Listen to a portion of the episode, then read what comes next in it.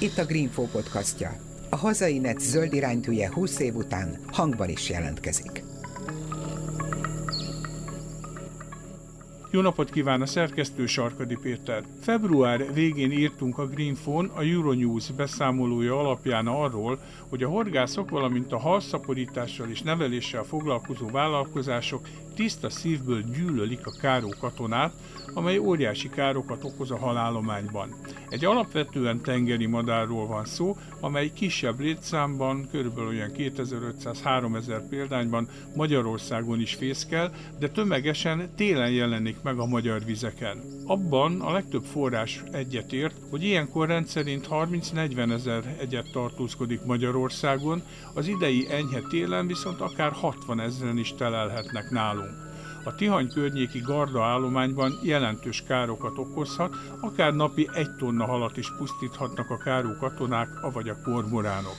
A hírt olvasva megkeresett minket a Balatoni Limnológiai Intézet hal és konzerváció ökológiai kutatócsoportjának tudományos munkatársa, hogy a számok szerinte pontatlanok. Mai beszélgetőtársam Preisner Bálint biológus több területen is végez kutatásokat, például az urbanizáció és a klímaváltozás madárpopulációkra gyakorolt hatásait vizsgálja, de az édesvízi halak és a tízlábú rákok táplálkozási, ezen belül is a tetem fogyasztó viselkedését is nyomon követi. Terepi halökológiai kutató munkájában édesvízi inváziós fajok ökológiai hatásait vizsgálja, emellett néhány madárvonulás kutató projektben is részt vesz, mint például a Kárpát-medencei küszvágó csérek vonulási útvonalának feltárása. Mindezekről szólunk ma, de mindenek előtt arról, hogy az alapkutatáson kívül alkalmazott kutatómunkát is végez, például a vízhez kötődő gerinces csoportok monitoring tevékenységét, és ide tartoznak a kormoránok is. Szóval akkor kezdjük azzal, hogy hogy is állunk ezekkel a kárókatonákkal? Egy konfliktusfajnak tekinthetjük, hiszen haltenyésztők, halasgazdák és horgászok sokszor egész mást gondolnak róla, mint az ökológusok. Amit nagyon fontos tudni, hogy tengeri madárnak tekintik nagyon sokan, de hát ezt tudni kell, hogy ez egy őshonos faj Magyarországon, tehát ez mindig is itt volt. Sokszor azért tekinthetnek rá jövevényfajként, mert a 20. század elejére gyakorlatilag eltűnt fészkelőként az országból. Ennek nagy valószínűséggel az élőhelyvesztés és az intenzív vadászat volt az oka. És a 20. század közepén, egész pontosan 1947-ben jelent meg újra fészkelőként az országban, miután a Pozsony liget falui fészkelőtelepet kiírtották olyan módon, hogy kivágták az ottani fákat, amin fészkelt az állomány, hogy egy lakótelepet hozzanak létre. És ekkor jött át először csak néhány tucat pár fészkelni a Kisbalatonra. És ott kezdett nőni-nőni az állomány, és hát a 90-es évek elejére kb. 2000 pár fészkelt ott a Kisbalatonban. És ezt a fészekkelő területet kezdték úgymond zavarni, hogy gyérítsék a madarakat, és feltehetően ennek következtében mondjuk úgy, hogy spriccelt szét az országban faj, és most már több helyen van jelen fészkelőként. Merre fele találkozhatunk vele? Én mondjuk a Tiszatúnál láttam a nyomát, meg hát ugye, hogyha valahol a sok madárülüléktől kifehéredett, kiszáradt, elpusztult fát látunk, az a kormoránoknak a nyoma, vagy a jelenlétére utal. Hát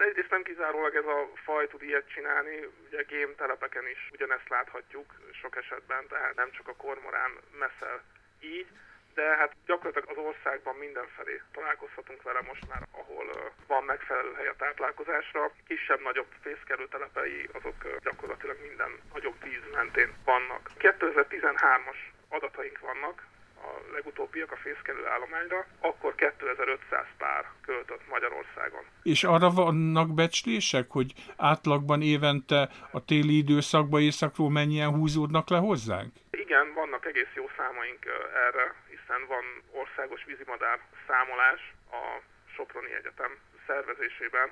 Azt lehet mondani, hogy körülbelül 25 ezer madár az, ami érkezik hozzánk egy átlagos évben északról. Na most a Magyarországon fészkelő állományról is tudni kell, hogy az is vonuló állomány, tehát az állománynak a döntő többsége az téli időszakra elmegy az országból, tehát nem az itt lévő madarak túlsúlnak fel az északról érkező vendégekkel, hanem úgymond kicserélődik az itt lévő állomány. Úgyhogy ez adhat okot egy félreértésre itt például a számoknál, hogyha összeadja az ember az itt költő madarakat az itt kirepült fiókákkal, és ehhez hozzáveszi ezt a 25 ezer madarat, ami jön északról, akkor jöhetnek ki ilyen 40 ezer körüli számok.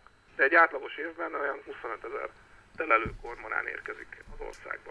Na de mondjuk azt a 25-30 ezret is eltartja végül is a halállomány. Az persze más kérdés, hogy ez hogyan oszlik meg a természetes vizek halállománya, meg ugye a halastavak között. Mert ott nyilván a halastavakban nagyobb a sűrűség, meg hát látványosan kvázi több kárt okoznak.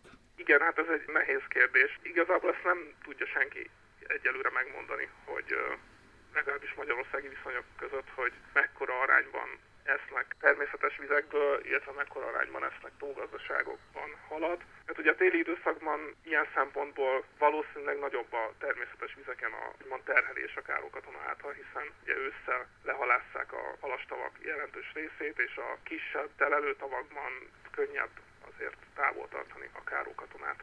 De nyilván ez nem azt jelenti, hogy ilyenkor nem eszik a, a tógazdaságokban, de feltehetően az arányok megváltoznak a téli és a nyári időszak között.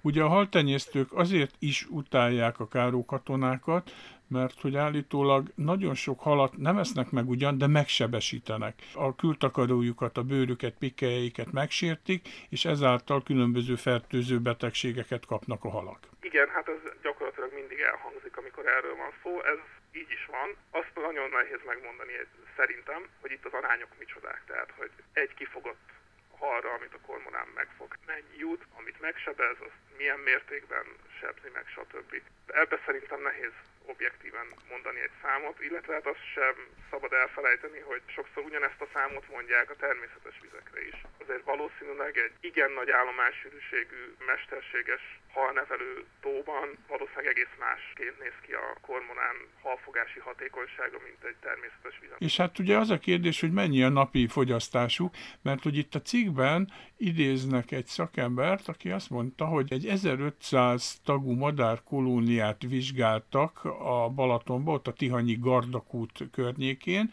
és az 1500-ból 20 darab madarat lelőttek, hármat felboncoltak, és megnézték a gyomortartalmukat, ami szerint napi háromnegyed kötőjel egy kilós fogyasztást kaptak, és ez mind garda volt, és akkor ezt úgy felszorozták, mondvá, hogy akkor kb. csak ott azon a környéken ez a csapat körülbelül napi egy tonna gardát pusztít el.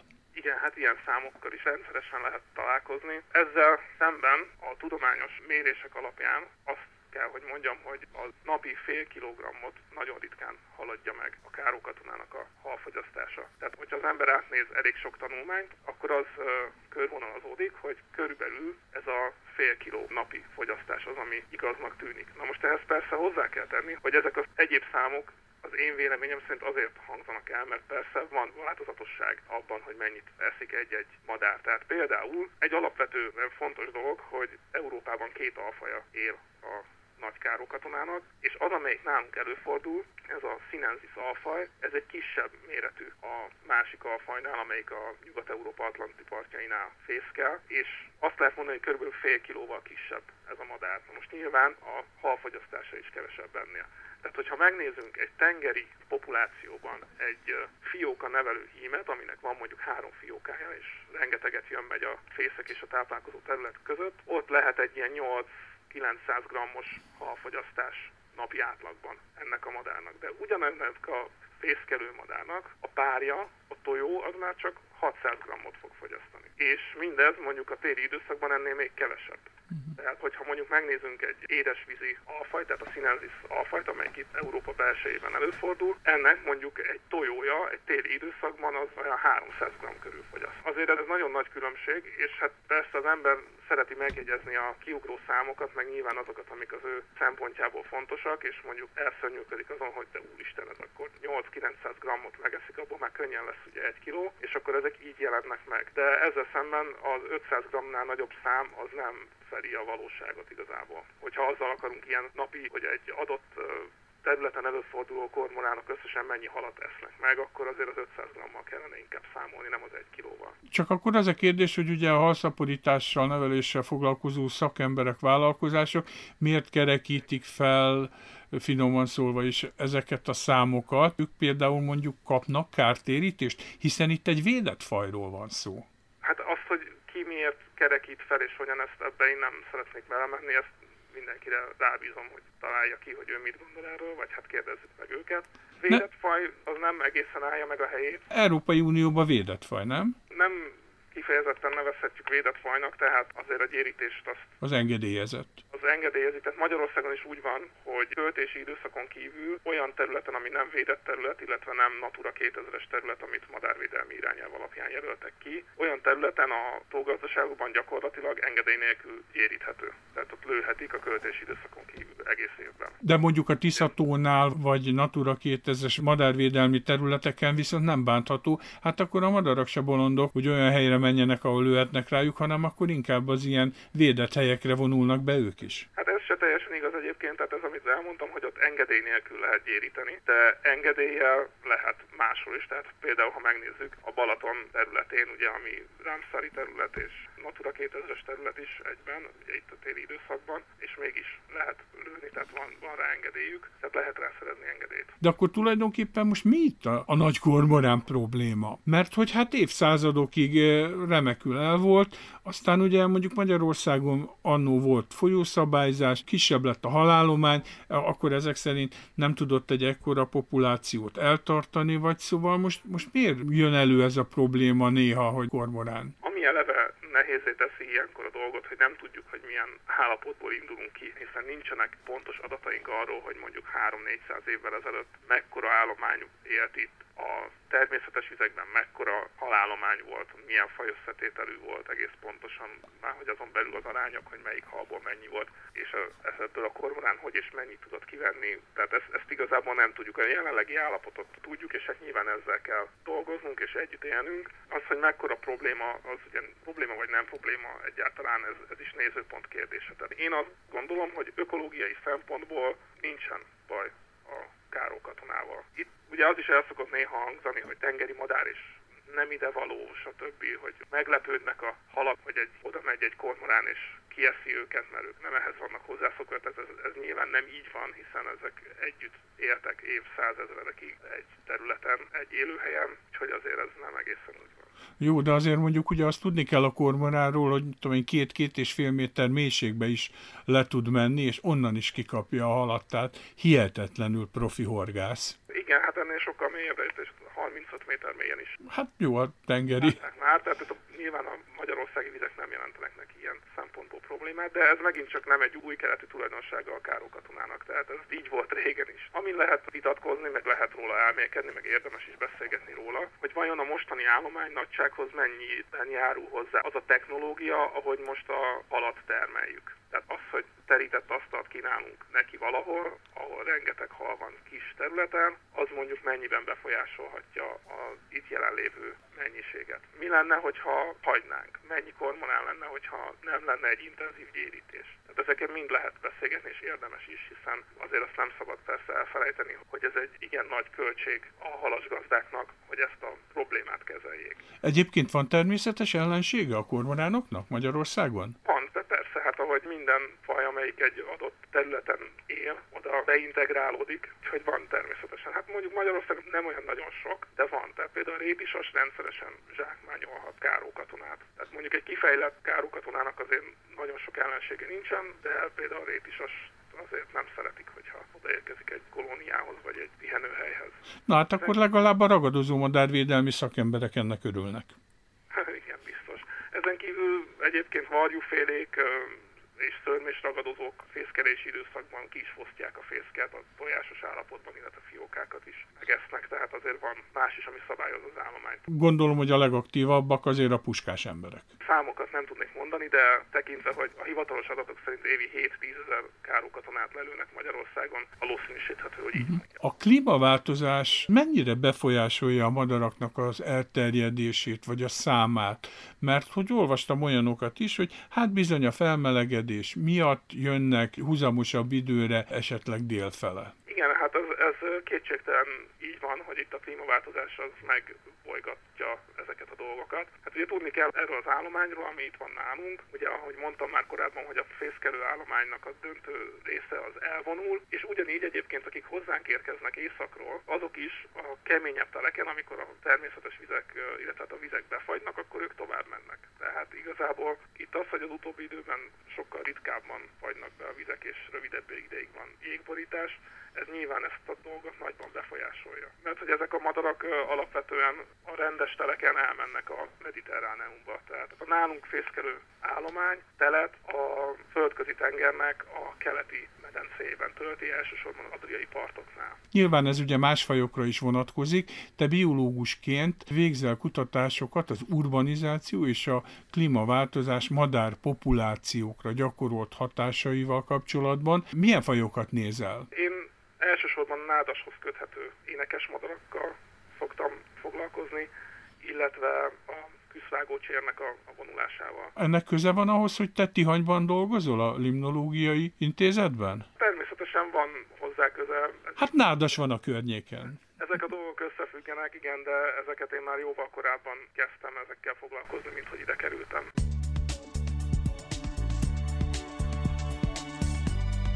Ez itt a Hazainet zöld iránytűje, a Greenfo podcastja.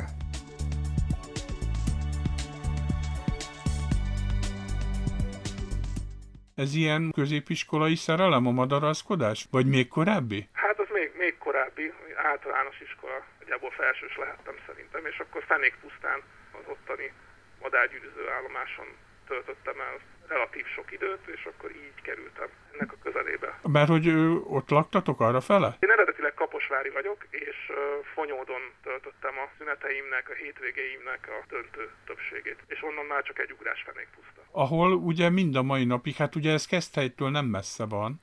Igen, Keszthely. Egy, egy, nem is tudom, mi van most velük. Én nagyon régen jártam ott, fotózgattam. Egy ilyen civil fenntartású madárvonulás kutatás, gyűrűzés, sok-sok minden van ott fenékpusztán. Mi a helyzet most ott amúgy? Tovább a munka, mint az elmúlt, hát nem is tudom, már talán négy évtizedben. Tehát már nagyon régóta működnek ők ott. Megvan még a madártojás gyűjteményük? Mert ha jól emlékszem, akkor ott a helyi, már használaton kívüli vasútállomás épületében volt egy időben egy tojásgyűjtemény. Igen, hát mondjuk én magam ezt a gyűjteményt már nem néztem legalább 10 éve vagy 15 éve, de biztos vagyok benne, hogy ez még megvan. Igen. Szóval egy fantasztikusan jó hely, tényleg egy nagy nádas, rengeteg madár megfigyelés, és akkor tehát ott szerettél bele is, általános iskolásként, és akkor hogyan tovább? Aztán ugye jött a középiskola, utána egyetem Budapest elte, és ott is szakdolgozóként is énekes madarakkal foglalkoztam, részben nádi énekesekkel. Ott Ócsára jártam le madarászni, és az ócsai adatokkal dolgoztunk, amikor a, a szakdolgozatomat készítettem. Hát ott én egyébként nem biológusként, hanem biológia földrajztanárként végeztem, a diploma után egy kis kanyart tettem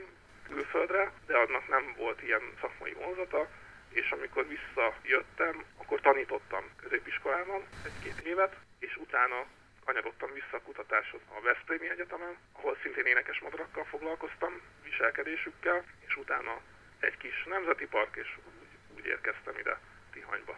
A nemzeti park, azt gondolom a Balaton felvidéki. Törvényszerű, hogy akkor neked ilyen nagyon erős a Balaton kötődésed. Abszolút. És mi, mi volt ez a madárfaj, amivel itt Veszprémben foglalkoztál? Ott a Pannon Egyetemen két madárfajjal dolgoztam, egyrészt a házi verébbel, másrészt pedig a szétszínkével. De mit vizsgáltál? Hát sok mindent vizsgál ez a csoport, ahol volt szerencsém dolgozni. Az én témám az kifejezetten arról szólt, hogy az innovatív viselkedés az mennyiben függ össze az egyedeknek a sikerességével. Tehát itt egyrészt a verebeknél a csapatban értelmezett sikerességet vizsgáltam, a széncinkéknél pedig a szaporodási sikerességüket. Mi az, hogy sikeres egy veréb? Hát, hogy például a csoporton belül milyen rangot foglal el, ott mennyire tud sikeresen érvényesülni. De hogy lehet mondjuk, nem tudom én, 50 tök egyforma verebet megkülönböztetni, hogy meg tud állapítani a dominanciát? Hát sokféle módja van ennek. Én egyébként fogságban tartott verebekkel dolgoztam, és ennél sokkal kisebb csapattal, tehát én 5-6 fős csoportokkal foglalkoztam, és hát ott egy ilyen nagyon, nagyon egyszerű technológiát alkalmaztunk, hogy megjelöltük a madaraknak a fejét különböző színű jelölőkkel, amik aztán egy-két hét után lekopnak a tollról, és akkor lehetett nézni, hogy a rózsaszín veréb az a kék verébhez hogyan viszonyul. És a, a cilegéknél meg a szaporodási rangsort néztétek? Vagy sikerességet? Ott annyiban könnyebb így az egyedi elkülönítés ilyenkor, hogy odufészkelő faj, tehát a vizsgált oduknál meggyűrűztük a felnőtt madarakat színes gyűrűkkel, és videófelvételeket készítettünk a viselkedésükről, és a videófelvételek azok egész közelről készültek, ilyen néhány centiméterről, mondjuk egy ilyen kb. 20 centiről, ahol a felvételeken a színes gyűrűk alapján egyértelműen be lehet azonosítani az egyedet, meg hát persze amúgy is látszik rajta, hogy a, éppen a hím vagy a tojó érkezett, de hogy ne a szomszéd esetleg oda kíváncsiskodó madarat vegyük figyelembe, ezért persze néztük az egyedi azonosítást, és akkor végeztünk különféle viselkedési teszteket velük, amiben megnéztük, hogy mennyire tudnak ügyesen megoldani különböző nehézségű és típusú feladatokat, és megnéztük, hogy melyiknek hány fiókája van, és akkor így vetettük össze ezeket az adatokat. És akkor a madarak után miért kanyarodtál el az édesvízi halak meg az ízelt lábú rákok felé? Hiszen ilyen típusú kutatásokat is végeztél, vagy végzel? Én mindig is kötöttem a vízhez, az mind, mindig ott volt, hogy víz közelében élő állatokkal is foglalkozom, és hát egyszerűen itt adódott egy lehetőség egy kiváló csoportban, hogy ide jöhettem, és hát a lényeg itt is az volt, hogy viselkedés vizsgálatokat végezzek, és hát itt, hogy, hogy éppen az, az milyen fajon végzi az ember, most nem azt mondom, hogy mindegy, de tulajdonképpen ugye a módszertan az lényegében ugyanaz, tehát itt a tudományos megközelítés és a statisztikai része az tulajdonképpen teljesen mindegy attól függően, hogy éppen milyen fajjal dolgozik az ember. Nyilván egy kicsit más bele kell tanulni egy másik csoportba, de ugyanúgy izgalmas számomra. És konkrétan kik az alanyaid? Ugye a csoport, ahova én jöttem, itt elég komoly mértékben foglalkoznak az inváziós fajokkal, és a törpeharcsa egy ilyennek tekinthető, úgyhogy az ő viselkedésüket tanulmányozom, illetve hát egy szintén az inváziós vonalon jött be a képbe a cifrarák, amelyik egy észak-amerikai, szintén egy észak-amerikai faj, amelyik itt van a magyarországi természetes vizekben, és akkor a viselkedését is néztük. Persze a jelenlévő hozzájuk hasonló őshonos fajokkal való összevetés is Orondon van, tehát őshonos fajokkal is dolgozunk, azért például a kecskerákkal. Már hogy akkor arra vagytok kíváncsiak, hogy milyen sebességgel, intenzitással, vagy egy, egyáltalán milyen hatással vannak az invazív fajok az őshonosokra? Igen, igen, hát nagy vonalakban így, és akkor hát ennek mindenféle aspektusait lehet vizsgálni. És akkor ezek tulajdonképpen ilyen alapkutatások, amiknek aztán lesz gyakorlati értelme is, vagy kézzelfogható eredménye is. Mindig reménykedünk, igen, amikor alapkutatást végzünk, akkor mindig azt szem előtt tartva végezzük, azon túl, hogy kíváncsiak vagyunk, de hát az ember reménykedik, hogy ennek valamikor a remélhetőleg nem túl távoli jövőben akár gyakorlati alkalmazása is lesz. Részt veszünk olyan monitoring programokban, ahol a folyók és tavak vízminőségét kell figyelemmel követni az Európai Uniós vízkeret irányelvben megfogalmazott követelményeknek megfelelően adatbázist építünk, amivel a vízminőséget jellemző biológiai paramétereket lehet figyelemmel kísérni. Egy pillanatra még térjünk már vissza ezekre a alakra, meg tízlábú rákokra, hogy ezeket hogyan vizsgáljátok? Hát gondolom, hogy nem a Balatonban, hanem ott Tihanyban vannak ilyen nagy akváriumok. Vizsgáljuk őket természetesen a Balatonban is, meg az összes gyakorlatilag az egész ország területén természetes vizekben dolgozunk velük, de én konkrétan itt az intézetben, akváriumokban közelről nézve, szintén videófelvételeket készítve és méregetve teszem meg. Az utóbbi időben sajnos felerősödött az, hogy a nádasokat írtják, egyre erőteljesebb a beépítés, vitorlás kikötők is egyre több helyen jönnek létre. Ez mennyire fogja tönkretenni hosszabb, közepes vagy rövid távon a Balaton ökoszisztémáját?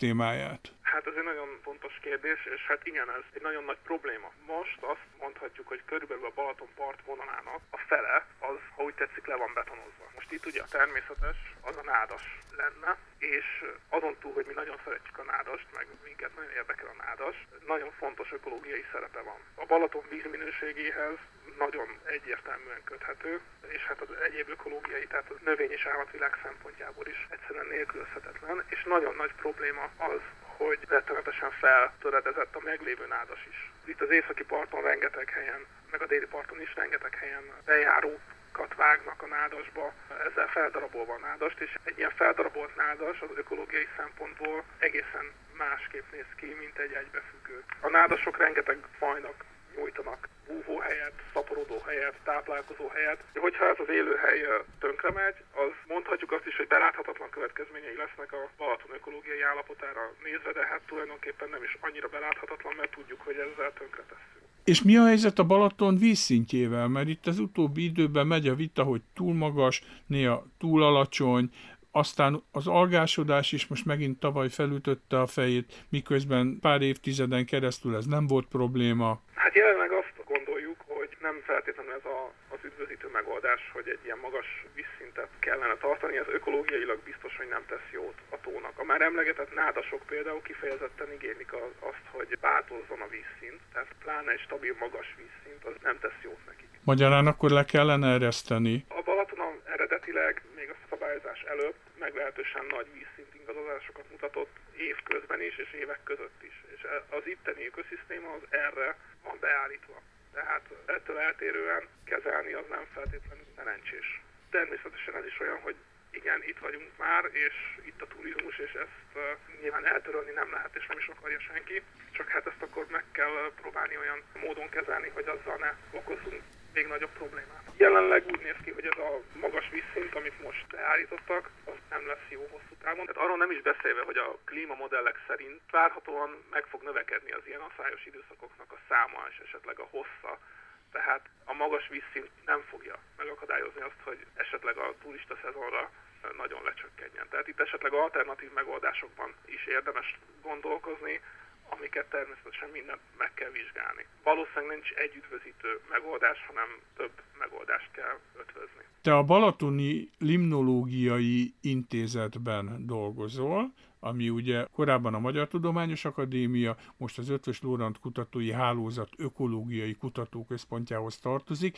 Ti ott eléggé szerteágazó tóval kapcsolatos kutatásokat végeztek. Én, mint mondjuk átlagos nyaraló, esetleg minek az eredményeivel találkozhatok? Hát igen, elég szerteágazó, és nem is csak a Balaton az, amivel foglalkozok egyébként. A, a Balaton is vízgyűjtője, de egyébként egész Magyarországnak a természetes vizeivel foglalkozunk. Itt ugye beszéltünk már arról, hogy az a csoport, amiben én dolgozom, ugye a halak ökológiájával foglalkozik, de van nekünk egy nagyon jó közösség ökológiai csoportunk is, ahol vizsgálják az ökológiai közösségek változatosságát és az összetételét, vizsgálják az emberi zavarás hatását az édesvízi biodiverzitásra. Ezen kívül van olyan csoportunk, amelyik a mikroszkópikus élőlényeket vizsgálja, a planktonról beszélhetünk, az algákról, a zooplanktonról, ezeknek az elterjedését, a mennyiségi viszonyait vizsgálják, és ezt mind folyamatosan nyomon követik. Tehát ezzel szerintem rendszeresen találkozhat az ember, aki érdeklődik a Balaton iránt, a Balaton állapota iránt, hiszen itt minden évben felmerülnek ezek a vízminőségi kérdések, az algásodás kérdése, hogy milyen algák vannak éppen a Balatonban, hogy állunk az adott évben a vízminőséggel. Tehát itt ugye nagyon régi, hosszú távú adatsorok vannak, és ezek elemzésével és a jelenlegi állapot figyelemmel kísérésével foglalkozik egy csoport. Aztán vannak nálunk kutatások a nádra, a nádasokra, a vízinövényekre vonatkozóan különféle módszerekkel, genetikai távérzékelési módszerekkel foglalkoznak. Aztán van egy csapat, aki a víznek a minőségével foglalkozik kémiai szempontból. Itt a vízből kimutatható anyagokra, gyógyszermaradványokra, gyógyszerszármazékokra, mikroszkópikus méretű műanyagszemcsékre, azoknak a jelenlétével foglalkoznak, illetve ezeknek a tó élővilágára gyakorolt hatását vizsgálják. Amiről egyébként tudjuk, hogy az egész világon elterjedtek, az antarktiszi jégmezőktől kezdve a Mariana árokig, a leg, föld legmélyebb pontjáig már mindenhol találtak ilyen mikroplasztikot. A hát a, a magyarországi egyaránt érintettek ebben. Ez egy nagyon komoly környezetvédelmi és egészségügyi kérdés. Úgyhogy ezzel is foglalkoznak itt nálunk. Illetve hát van nálunk egy olyan csapat, akik a metaközösség ökológiával foglalkoznak, közösségek közti térbeli kapcsolatokat vizsgálják. Ez alatt konkrétan mit lehet érteni? Megnézik a különböző élőhelyek között, hogy uh, hogyan mozognak át a, például az egyes fajok, hogyan uh, hatnak egymásra ezek a kisebb közösségek, amik térben vagy időben egymástól el vannak valamilyen szinten különítve. Akkor további jó munkát kívánok, köszönöm szépen a beszélgetést. Preisner Bálintot, a Balatoni Limnológiai Intézet hal és konzerváció ökológiai kutatócsoportjának tudományos munkatársát hallották. Én Sarkadi Péter voltam a Viszonthallásra. Önök a Greenfo podcastját hallották. Ha kíváncsiak a következő részekre, iratkozzanak fel ránk. Honlapunkon a 120 ezer tételes napi sajtószemle mellett a 20 év alatt megjelent 44 ezer cikket is megtalálják, ahogyan az összes napra készen tartott rovatunk bejegyzéseit is. Várjuk a 13 és fél ezres Facebook táborunkban, a vasárnapi hírleveleink olvasói között, és akár szerzőként, sőt, támogatóként is.